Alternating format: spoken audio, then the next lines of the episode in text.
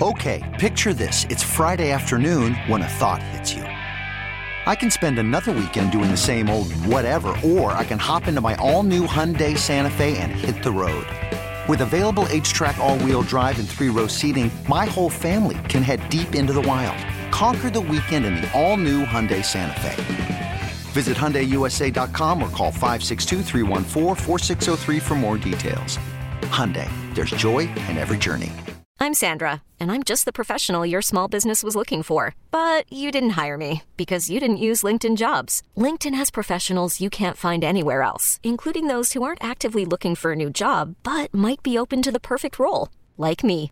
In a given month, over 70% of LinkedIn users don't visit other leading job sites. So if you're not looking on LinkedIn, you'll miss out on great candidates like Sandra. Start hiring professionals like a professional. Post your free job on LinkedIn.com slash recommend today. Mike Preston is in. You can find his report card at Baltimore Sun, BaltimoreSun.com. Mike Preston, good morning to you. Good morning, good morning, good morning. What did you give quarterback Lamar Jackson this morning? Uh, gave him a B plus, 14 of 24 for 171 yards, uh, rushed 97 yards, 12 carries. Whenever this team needs to play, and, and, and their offense struggled yesterday, but he makes the play.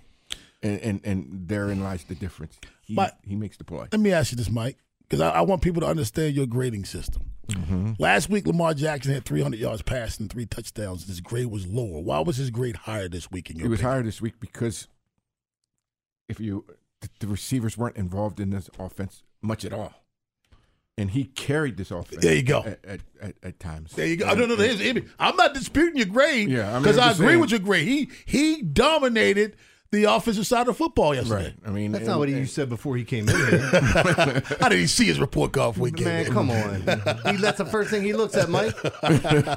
No, I, I agree with you. I asked Ed Jeremy this morning, is there a more dominant quarterback in the National Football League, man? And yesterday was last night was an example of that. Right.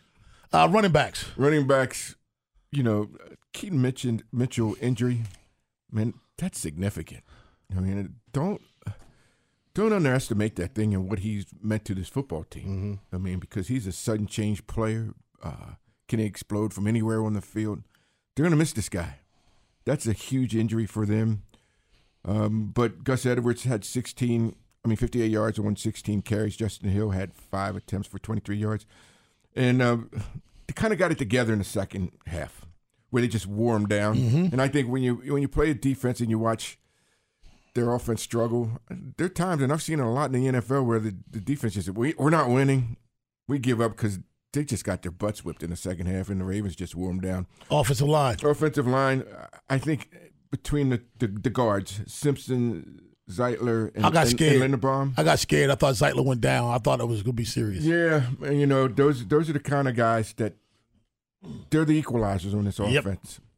But those outside, those tackles, they struggle. Mike, And is Ronnie Stanley done? Ronnie Stanley? I think if you looked in his eyes and watched him on the sideline, he kind of knows this is probably the end for him. He can't explode through blocks anymore. One, he can't put the anchor leg down for pass protection. But I mean, you can't see when you're an offensive lineman and you're you're trapping and you're going down. You explode into the guy and go up through him. He didn't do that anymore. He dropped his head, and that's how he got in concussion protocol. That's not a good sign. Also, is that how he got the holding call, not being able to move yeah, his he body? did because he, he kind of hooked the guy and tried to spin him around a little bit, but that, that that's not a good sign. It's, it's related to like basketball, Jeremy, when the guy reaches because he doesn't slide over. Yeah, yeah. He couldn't slide over, so he ended up reaching. Yep. Wide receiver, I mean receivers. So the receivers, I gave him a C. You, you know, I, I thought Isaiah Likely had a big game. Yeah. Uh, but the rest of the guys, they really weren't involved much in the offense.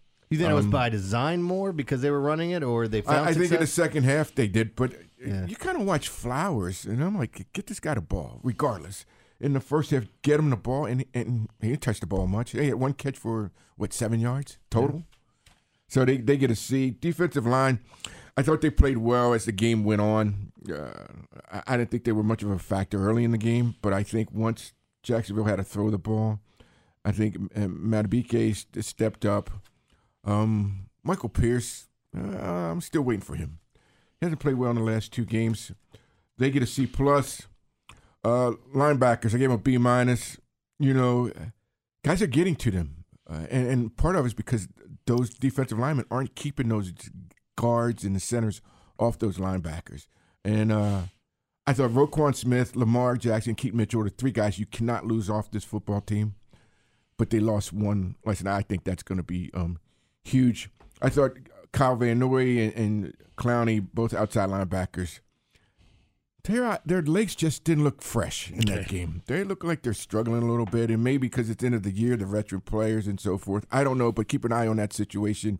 Um, oh, we had a decent game with three tackles, but the Ravens need more from this group uh, in the final three games and into the postseason. Secondary. Secondary, Brandon Stephens, I thought played a strong game, but he's got to watch being overly aggressive. He got away with a couple of a couple of fouls, Yes, man. yes, he did. That is, it's just- he got one flag thrown. I thought there should have been two more thrown. Yeah, and then you know, and you get in a game where you have the the officials who are calling a lot of pass interference. He's going to get called for a couple of those. Um, the guy Arthur, how do you say his last name? Millette. Millette. Millette. Yeah. he's struggling. He has struggled with the past two struggled all games. He struggled again um last night. Kyle Hamilton, who's a guy we didn't know was going to play, he got his hands on two passes. Um, finished with seven tackles. They get a C plus. What about the little the the, uh, the little quick quick they threw to the wide receiver? He burst through two blockers and brought the wide receiver down by his legs. You know the thing is, it's because he's so big. he's And like long, he's you know yeah, he's like outside linebacker, Yeah. and he keeps people off his body because of the arms. Um, special teams, Tucker, 43, 26, 34 yard field goals. Uh, Jordan Stout averaged 43 yards on four punt, but the guy Jamal Agnew, man, he he came close. I mean, and you knew he didn't. He was going to take it. One time it was seven yards deep in the end zone. He Yeah. brought it out, and I'm like, oh oh, this this guy has some confidence. He's so, on um, a four three forty at the yeah, combine. Yeah. So I gave them a C. Hey, Coaching. go, go- going back to the going back to the special teams. I thought Tylan Wallace looked uncertain last night in return. One return in particular, where they set the wall on the gunner when they punted from the end zone. They set the wall on the gunner I know what you're towards the about. Yep, sidelines, I and he about. ran to the sidelines. Yeah, I know when you're the middle about. was wide open. Yeah, you know sometimes, uh, and and part of it I think is is the coaching where they get into these guys' brains sometimes because you, you saw that with the previous person where he didn't know when to return it, not to return it. Yeah. and you saw that again, as as as opposed to the week before when he returned one, he returned it for a touchdown. And he goes, "Oh, I'm I'm just going to the house." M- maybe they're overcoached. I don't know, but it's something they have to look at. Uh, coaching overall, I gave him a C plus. Thought the Ravens were sluggish in the first half, but they came out and just dominated the second half with a strong rushing game.